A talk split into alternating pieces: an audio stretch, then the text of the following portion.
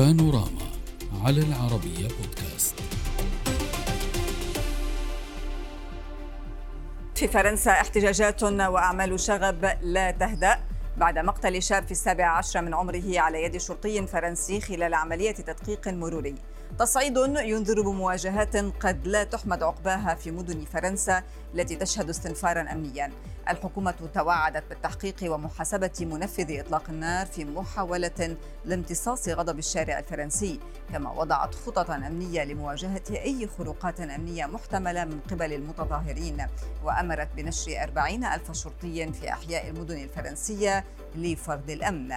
وزير الداخلية الفرنسي جيرالد دارمانا أوضح أن هناك خمسة ألاف شرطي سيتم نشرهم في باريس وضواحيها بعد يومين من أعمال العنف كما أعلن اعتقال 150 شخصا من المتظاهرين. أما الرئيس الفرنسي إيمانويل ماكرون فقد ندد بأعمال التخريب للمرافق والممتلكات العامة والإدارات. وقال أيضا أن مقتل الشاب لا يمكن تفسيره وهو غير مبرر. الرئيس ماكرون طالب خلال اجتماع لخلية الأزمة بكشف ملابسات حادثة مقتل الشاب الفرنسي وتداعيات تصاعد أعمال العنف والشغب بينما انطلقت مسيرة بيضاء تكريما للشاب الفرنسي القتيل ردت عليها الشرطة بالغاز المسيل للدموع لتفريق المتظاهرين الأحداث في فرنسا أثارت انتقادات من شرائح اجتماعية مختلفة عدا عن ردود فعل مسؤولين سياسيين وحزبيين انتقدوا عمل الشرطة وطالبوا بإعادة تشكيل صفوفها. لمناقشة هذا الملف ينضم إلي من باريس أندري مهاوج الكاتب والمحلل السياسي كما ينضم إلي أيضا من باريس الصحفي أسامة حريري أهلا بكما سيد مهاوج ما أسباب تكرر هذه الحوادث في فرنسا خاصة في السنوات الماضية؟ مساء الخير. بداية لابد من القول بأنه في مثل هذه الأحداث تبقى الحياة البشرية حياة الإنسان هي العنصر الأساسي والأهم. ولكن بالوقت نفسه الإنسان يجب أن يكون مسؤول عن أعماله وعليه أن يعرف أنه عندما يكون في إطار تحرك أو عمل يخالف القوانين أيا تكن هذه القوانين كانت ظالمة أو غير ظالمة فأن هناك ربما يكون مردود وهذا المردود على الخروج عن القانون له ثمن باهظ وللأسف كان آه، ولكن سيد مهاوج آه، مخالفة مرورية تصل بقتل شخص بإطلاق النار على على نعم. على شخص مراهق؟ المخالفة المر... سيدتي لا شيء يقول بأنه أي مخالفة تستحق القتل. م. ليس هناك أي قانون يقول عند هذه المخالفة يمكن قتل الشخص. المخالفة تستوجب إذا مسؤولية والمسؤولية تكون في المحاكمة في الملاحقة في توقيف الشخص المسؤول وبتحويله إلى القضاء. ولكن عندما الشخص الذي يقوم هو يقوم بالمخالفة لا يمتثل لتابعات ذلك فأنه يعرض نفسه. يعرض نفسه عفوا. اليوم طبعا نحن لا نبرر ولا نقول إن على هذا الشرطة أن يطلق النار. هناك قوانين وهناك مواد في القانون الفرنسي آه، تسمح في حالات محددة. طب دعنا نسمع رأي السيد الحريري؟ إلى منزل هذا الشاب؟ اسمحي لي. سيدتي عفوا بس سؤالك هو السؤال آه، لم يكن هنا. أنا خرجت عن إطار السؤال حتى فضل. أقول يعني في أعمال العنف في فرنسا طبعا تزداد. وهناك أرقام. تقول بأن من العام 2017 و2016 54% أعمال العنف ازدادت في العام الماضي آه، آه، عام 2022 13 شخص قتلوا في فرنسا برصاص رجال الشرطة ولكن السبب الأساسي هو ماذا؟ هو هذا الجدل السياسي الذي نحول أي قضية لاستغلال سياسي بين الأحزاب إن كان من اليسار وإن كان من اليمين من دون أن يكون هناك تعامل مع هذا الأمر كرجال دولة لماذا؟ دعنا نستمع إلى أستاذ أسامة هي غياب الدولة أستاذ أسامة أعذرني أستاذ مهاوج أريد أن أعرف رأي أستاذ أسامة عفواً. بهذا الموضوع نعم. هل الموضوع أسامة هو موضوع آه، آه، قوانين تطبق بشكل غير مسؤول أم آه، كما يقول الأستاذ أندري الشخص يجب أن يكون مسؤول عن تصرفاته. يعني سأبدأ من حيث انتهى الأستاذ أندري آه، بالأرقام. عام بين عامي 2021 و 2022 قتل 18 شخصا برصاص الشرطة وهم لم يعني حسب التحقيقات لم يكن حتى بحوزتهم سلاح ولم يكن لم يكونوا يشكلوا أي تهديد على الشرطة.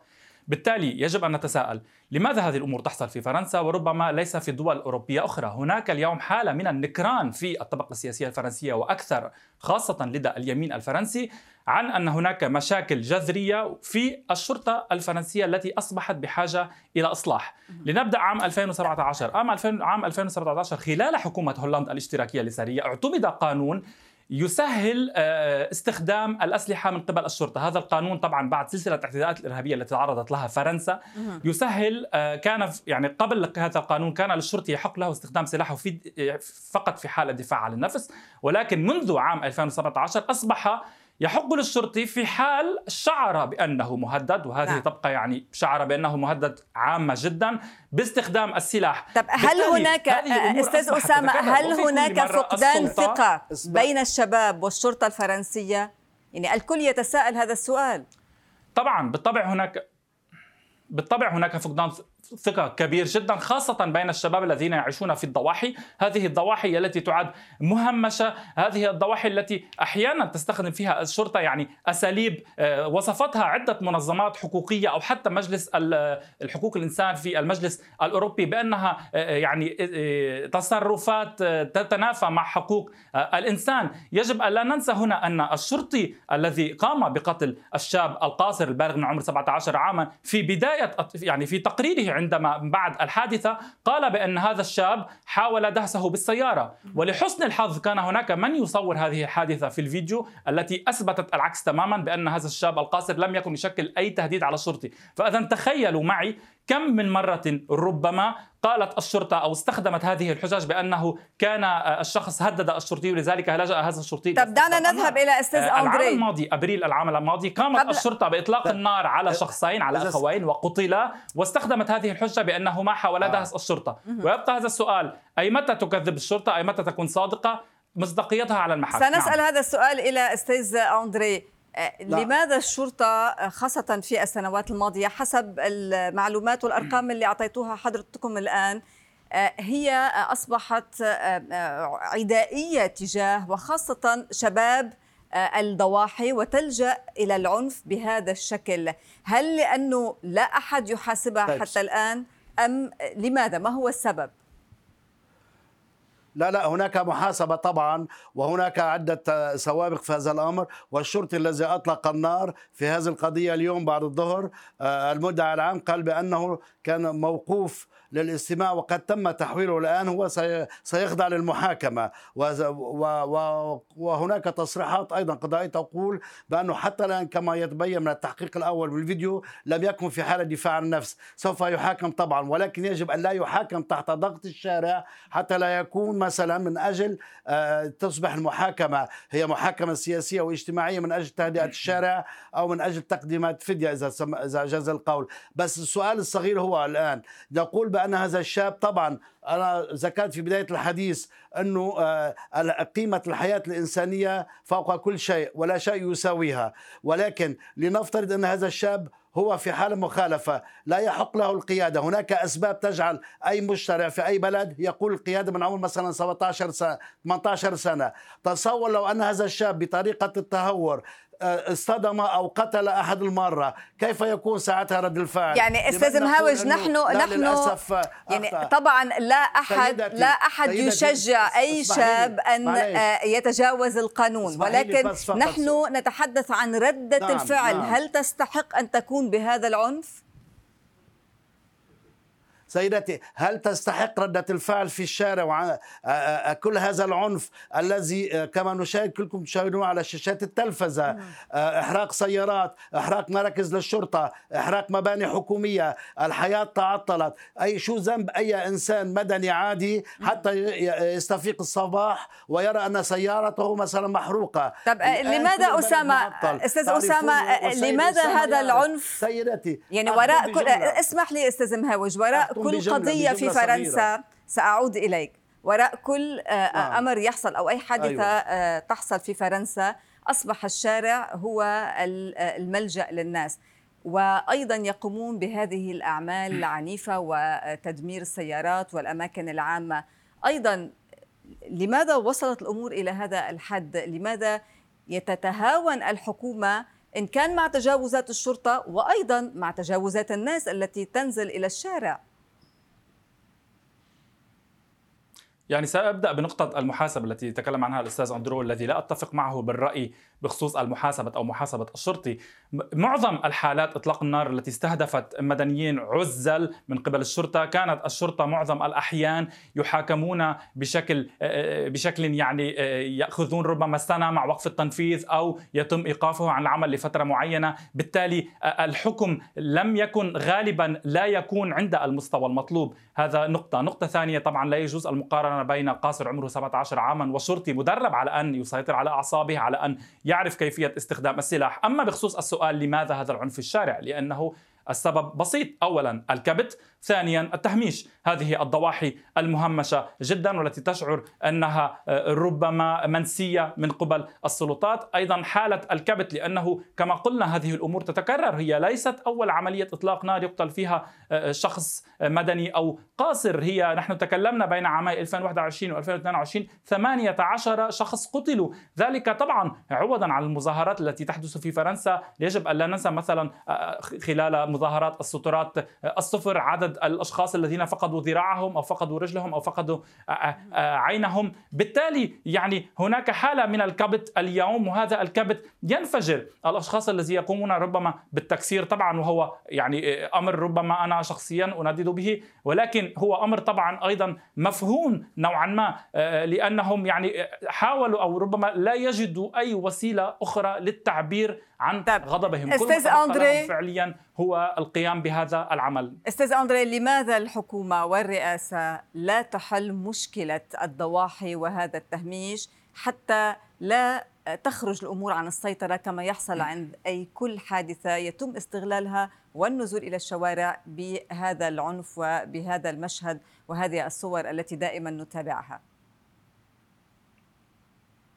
دعينا نقول بأن هذه الأحداث كما ذكر زميل أسامة هي ليست حديثة وليست الأولى من نوعها وهناك عدة أسباب. رأينا نفس المشاهد خلال مظاهرات سترات الصفر التي لم يكن لها أي علاقة بأعمال عنف أو بقتل المواطنين على يد الشرطة أو غير كانت الشرطة. مطالبات. هذه الممارسات هي ممارسات غير مسموحة سيدتي. الأملاك العامة هناك قانون يفرض الحفاظ على الأمن العام في أي بلد آخر. إن كنا آه، في فرنسا أو في أوروبا في أي بلد آخر من حق أي مواطن أن يضمن حياته طبعا ولكن من حق وأيضا أن يكون له الحق بالحفاظ على ممتلكاته وعلى حريته. طب ولكن أليس آه، هناك ضعف لدى رجال الأمن من أجل استتباب الأمن طبعاً عندما طبعاً. تخرج عندما تخرج هذه الأعداد إلى الشوارع وتقوم بأعمال العنف؟ يعني هناك ضعف أيضا لدى وزارة الداخلية أو لدى رجال الأمن.